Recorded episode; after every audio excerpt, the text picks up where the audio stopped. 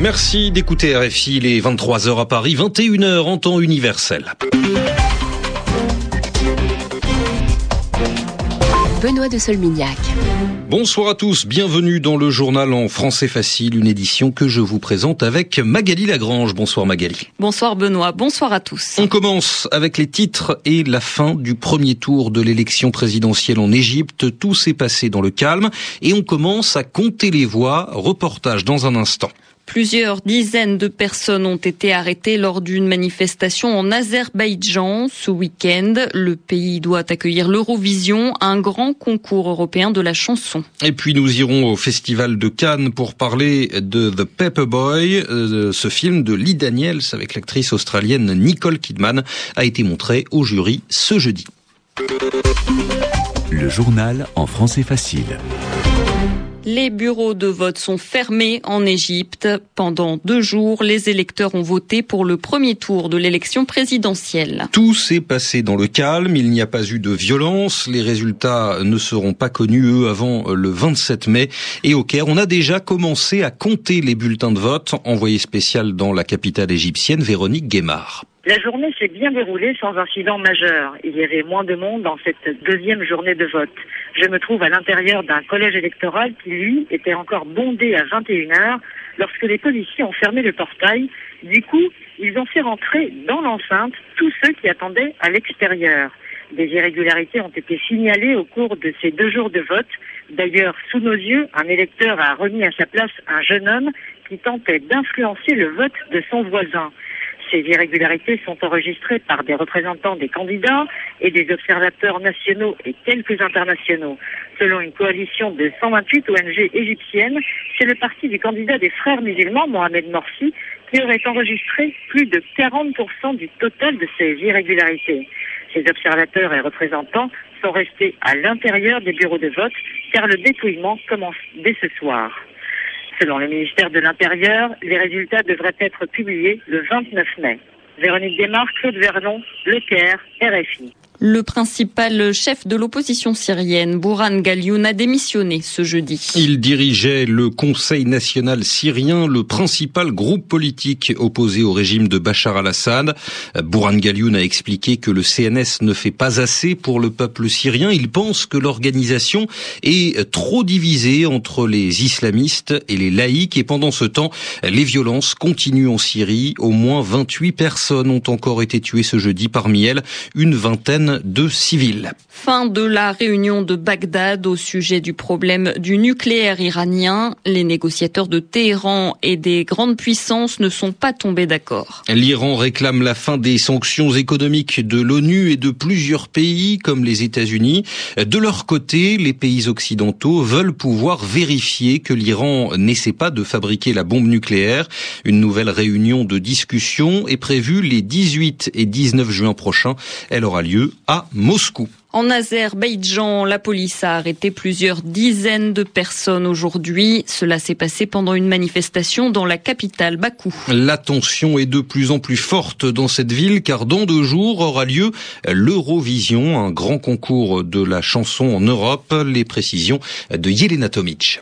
À mesure que l'on s'approche de la date de la finale du concours de l'Eurovision, les opposants multiplient les manifestations en marge de l'événement pour attirer l'attention sur les violations des droits de l'homme dans ce pays. La police de son côté réprime sous prétexte que les manifestations ne sont pas autorisées. Plus de 70 manifestants ont été arrêtés ce jeudi puis relâchés selon Amnesty International. L'organisation précise que la police procède à des arrestations d'opposants avant même leur rassemblement, ce qui explique l'ampleur limitée des manifestations. Une centaine de personnes ce jeudi. Aïgoun Tenjelieva, une opposante, a peur de représailles. C'était horrible. La police, ils ont frappé les gens. C'était horrible. On a peur ici. On a, on a peur qu'après l'Eurovision, le gouvernement et les polices, ils vont arrêter l'opposition, c'est pourquoi le corps diplomatique, les journalistes étrangers, ils doivent faire attention à l'Azerbaïdjan après l'Eurovision aussi. Il y a beaucoup de personnes qui ont peur. Mais notre gouvernement, le régime Aliyev, ils disent que notre pays, c'est un pays démocratique, mais c'est pas vrai. Le Parlement européen a appelé ce jeudi l'Azerbaïdjan à cesser immédiatement toute action visant à supprimer la liberté et a demandé aux autorités de libérer de prison ou de détention préventive toute personne détenue pour des motifs politiques.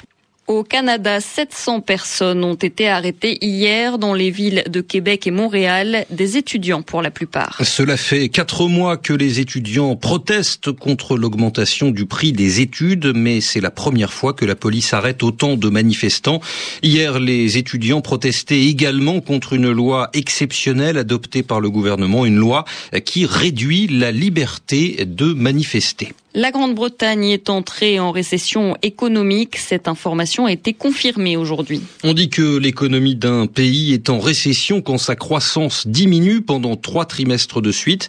C'est le cas en Grande-Bretagne. Le produit intérieur brut a reculé de 0,3% au premier trimestre de cette année 2012. Du coup, le Premier ministre David Cameron va devoir alléger sa politique d'austérité économique. Huitième jour de compétition au Festival de cinéma de Cannes. Deux nouveaux films ont été montrés ce jeudi. D'abord, Post Tenebras Lux du Mexicain Carlos Reigadas. Il y a cinq ans, il avait déjà reçu le prix du jury pour un autre film, Lumière ténébreuse. Et puis, l'autre film du jour s'intitule The Paperboy. C'est un film de Lee Daniels avec l'actrice australienne Nicole Kidman. Une enquête policière autour d'un crime dans le sud de la Floride, Isabelle Chenu. L'actrice Nicole Kidman a remis son costume de star, robe longue rose sur tapis rouge et signature d'autographe par dizaines, loin, bien loin de son personnage de blonde à mini-jupe surmaquillée dans Paperboy. Le film de Lee Daniels nous plonge dans la moiteur de la Floride, entre chasseurs d'alligators et tensions raciales de la fin des années 60. Un reporter du Miami Times revient dans sa ville natale, accompagné de son collègue noir, pour s'intéresser au cas d'un condamné à mort, interprété par John Cusack. Nicole Kidman joue une Barbie rose, hyper sexuelle amoureuse d'un prisonnier. La star oscarisée explique qu'elle a voulu se mettre en danger dans un rôle qui casse son image et sauve d'une certaine manière un film plutôt décevant pour Lee Daniels qui avait fait sensation à Cannes en 2009 avec Precious. Isabelle Chenu, Cannes, RFI. Les sports avec du tennis, Gaël Monfils ne participera pas au tournoi de Roland Garros. Ce grand tournoi sur terre battue qui commence dimanche à Paris, le joueur français est blessé au genou droit. Il doit se reposer pendant trois semaines. L'année dernière, il était arrivé jusqu'en quart de finale à Roland Garros. Le rendez-vous de Wall Street.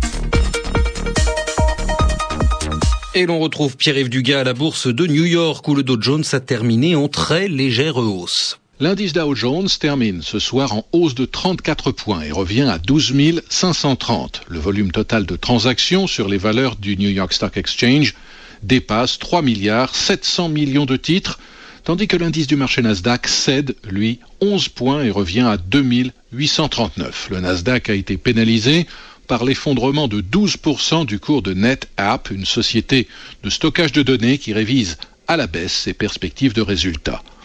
Les signes de ralentissement de la croissance en Chine et les signes de récession en Europe s'opposent aujourd'hui encore aux nouvelles relativement bonnes de l'économie américaine. Les préparatifs pour une éventuelle sortie de la Grèce de la zone euro sont jugés ici à la fois nécessaires et alarmants. Pour autant, les commandes de biens durables au mois d'avril aux États-Unis ont grimpé de 0,2%. Par ailleurs, les demandes initiales hebdomadaires d'indemnisation chômage ont légèrement baissé.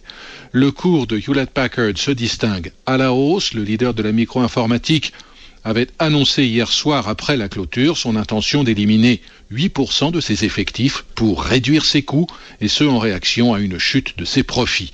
En revanche, aujourd'hui, des valeurs cycliques comme United Technologies, Boeing, Caterpillar, mais aussi des financières comme Bank of America ou encore JP Morgan Chase ont été attaquées. L'euro aggrave sa chute de la veille et même de ces derniers jours pour finir ce soir à 1,2534. Le baril de pétrole qui est coté à New York regagne moins d'un pour cent et termine à un peu plus de 90 dollars. Sur les autres marchés de matières premières, le contrat de café est inchangé, le contrat de coton rebondit de 3,4%, mais le contrat de cacao s'effrite de 0,9%. Le Dow Jones, je vous le rappelle, a grappillé ce soir 0,3%, mais l'indice du Nasdaq chute, lui, de 0,4%. Voilà Pierre-Yves Dugas à la bourse de New York. Vous écoutez RFI, il est 23h10 à Paris, 21h10 en temps universel.